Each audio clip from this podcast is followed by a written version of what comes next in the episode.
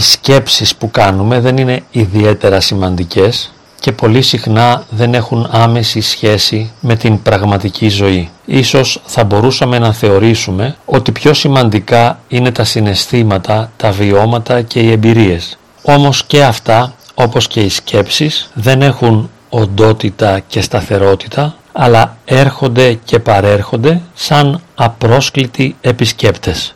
Και βέβαια τα συναισθήματα βρίσκονται σε άμεση συνάρτηση με τις σκέψεις, αλληλεπιδρούν συνεχώς μεταξύ τους και παρά το γεγονός ότι κάποιοι πιστεύουν ότι τα συναισθήματα, τα βιώματα και οι εμπειρίες γεννούν τις σκέψεις ενώ κάποιοι άλλοι πιστεύουν ότι οι σκέψεις γεννούν συναισθήματα, βιώματα και μας οδηγούν σε εμπειρίες, προσωπικά θεωρώ ότι δεν μπορούμε να απαντήσουμε σε ένα τέτοιο ερώτημα, όπως δεν θα μπορούσαμε να απαντήσουμε αν η κότα έκανε το αυγό ή το αυγό την κότα. Σημασία έχει η αλληλεπίδραση, η συνεξάρτηση, η διάδραση ανάμεσα στον διασκεπτικό και τον βιωματικό ορίζοντα της ύπαρξής μας. Συνήθως είναι πιο εύκολο να αντιληφθούμε και να συνειδητοποιήσουμε τις σκέψεις και όταν αυτές είναι θετικές τότε όλα καλά. Όταν όμως είναι αρνητικές τότε επηρεάζουν αρνητικά τον συγκινησιακό, συναισθηματικό και βιωματικό μας κόσμο με αποτέλεσμα να εντείνουν μέσα μας τη θλίψη, το άγχος, το φόβο κλπ. Γι' αυτό το λόγο θα ήταν ιδιαίτερα ωφέλιμο εάν εκπαιδεύαμε τον εαυτό μας να αδιαφορεί για τις αρνητικές σκέψεις. Ίσως επειδή είναι πιο εύκολο να διαχειριστούμε τις σκέψεις παρά τις συγκινήσεις και τα συναισθήματα. Ένα σύνηθες ενοχλητικό παιχνίδι που παίζουμε με τις σκέψεις ή που οι σκέψεις παίζουν μέσα μας διαδραματίζεται όταν τις παίρνουμε σοβαρά και προσπαθούμε επίμονα να τις διαχειριστούμε, να τις ελέγξουμε ή να τις καταπαύσουμε ώστε να απαλλαγούμε από αυτές. Μου λέει για παράδειγμα μία σκέψη ότι πίσω από τη σωματική ενόχληση που νιώθεις είναι πιθανόν να κρύβεται κάποια σοβαρή ασθένεια η οποία θα μπορούσε να σε οδηγήσει στο θάνατο. Ή μία άλλη σκέψη θα μπορούσε να προσπαθεί να με πείσει ότι θα αποτύχω στην προσωπική μου ζωή και πορεία και ότι δεν θα έχω ποτέ μια ικανοποιητική εργασία ή μια ποιοτική σχέση ή στις περιπτώσεις των έμονων ιδεών θα μπορούσε η σκέψη να επιμένει πως θα προκαλέσω κακό σε ένα αγαπημένο μου πρόσωπο ή στον ίδιο μου τον εαυτό. Και ενώ είναι εύκολο να καταλάβουμε και να αποδεχτούμε ότι αυτές οι σκέψεις είναι ανόητες και δεν μας λένε την αλήθεια, είναι δύσκολο να τις κάνουμε να πάψουν να μας ενοχλούν ή ακόμα καλύτερα να απαλλαγούμε από αυτές. Και το χειρότερο που θα μπορούσαμε να κάνουμε για να βοηθήσουμε τον εαυτό μας είναι να εμπλεκόμαστε σε διάλογο με τις σκέψεις προσπαθώντας να μειώσουμε την έντασή τους, να τις συρρυκνώσουμε ή να τις εξαφανίσουμε. Το πρόβλημα είναι ότι συνήθως οι διάλογοι αυτοί με τις αρνητικές σκέψεις αντί να μας απαλλάξουν από αυτές τις καθιστούν περισσότερο παρούσες στο νου μας και στον ψυχικό μας κόσμο. Διότι αν ανακατεύεσαι με τα πίτουρα θα σε φάνε οι κότες συχνές αναφορές στις κότες σε αυτή την ομιλία. Ποια θα ήταν λοιπόν η καλύτερη μέθοδος αντιμετώπισης των αρνητικών σκέψεων; Ο ιδανικός αλλά και δύσκολος τρόπος αντιμετώπισης τους θα ήταν να απομακρύνουμε την προσοχή μας από αυτές με το να δεσμευόμαστε σε δημιουργικές ή ευχάριστες δραστηριότητες. Διότι εάν κάνω κάτι που μου προσφέρει νόημα και με ευχαριστεί, είναι πολύ πιθανόν αυτή η πράξη, αυτή η εμπειρία να με απαλλάξει από τις σκέψεις ή να μειώσει την έντασή τους μέσα μου. Επειδή όμως πολλοί από εμάς επιμένουν σε διασκεπτικό επίπεδο και εχμαλωτίζονται σε ένα ατέρμονο διάλογο με τις σκέψεις, θα μας πρότεινα να κάνουμε κάποιες καταγραφές.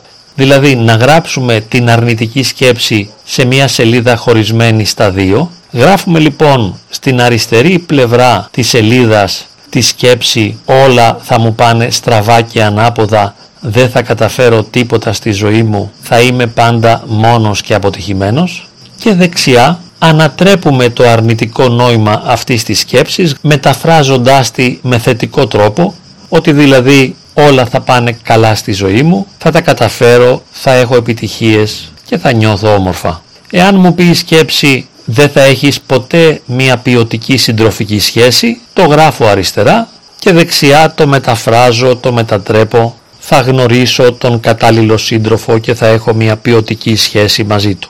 Εάν η σκέψη είναι έμονη και μου λέει πως θα κάνεις κακό στον εαυτό σου ή σε ένα αγαπημένο σου πρόσωπο, το μετατρέπω δεξιά, έχω τον έλεγχο, δεν ασχολούμαι με αυτές τις ανοησίες, ποτέ δεν θα κάνω κάτι κακό στους ανθρώπους που αγαπώ. Εάν βέβαια ο νους δεν αναπαυθεί από τη μετάφραση, είναι πολύ πιθανόν να παράξει μια νέα αρνητική σκέψη, την οποία όμως εμείς και πάλι μπορούμε να την καταγράψουμε και στη δεξιά μεριά της σελίδας να την μετατρέψουμε σε θετική.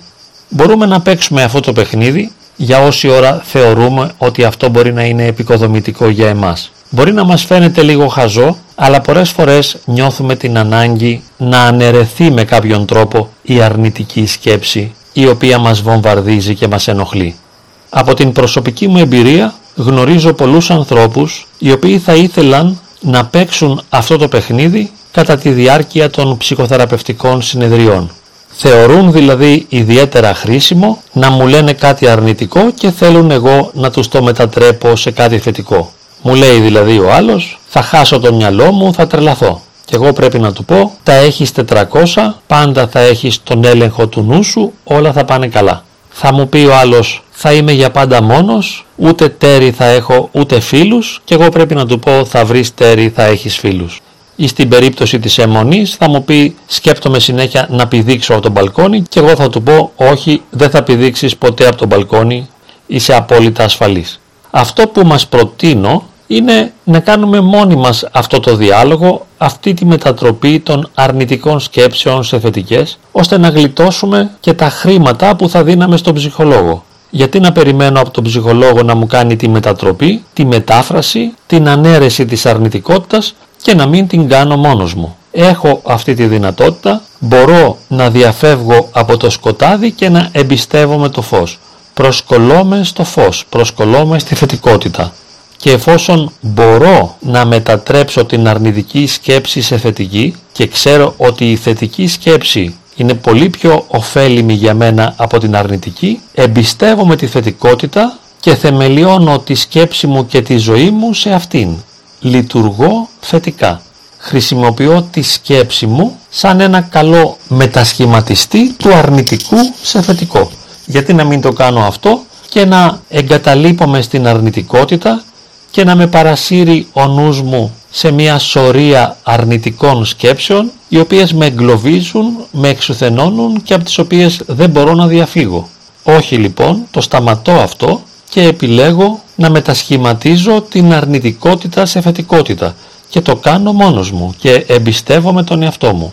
Οι αρνητικές σκέψεις, ιδιαίτερα οι φοβικές και οι αιμονικές αρνητικές σκέψεις, λένε πάντα ψέματα. Γιατί να τους επιτρέπω να με καθυλώνουν, γιατί να επιτρέπω στο ψέμα να με προσδιορίζει; Επιλέγω να σκέπτομαι θετικά, να μεταστοιχιώνω την αρνητικότητα σε θετικότητα, να μεταφράζω την ενοχλητική σκέψη σε μια γόνιμη καθησυχαστική δημιουργική σκέψη και με αυτόν τον τρόπο βοηθώ τον εαυτό μου και τον βοηθώ μόνος μου. Εμπιστεύομαι τη θετικότητα, εμπιστεύομαι το φως, εμπιστεύομαι αυτό που μου ανοίγει προοπτική, εμπιστεύομαι αυτό που μου δίνει χαλάρωση, γαλήνη, εσωτερική ισορροπία και μου ανοίγει δημιουργικές προοπτικές ζωής.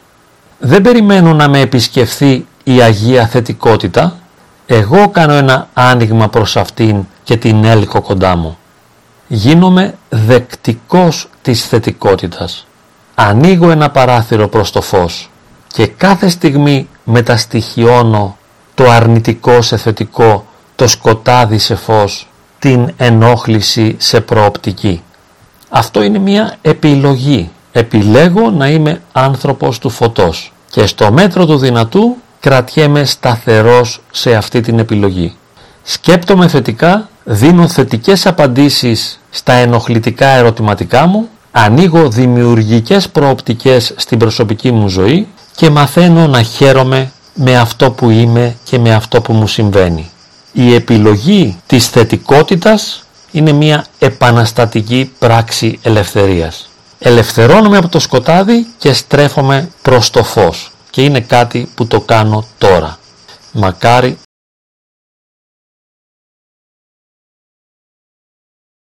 να μπορέσουμε να το ζήσουμε.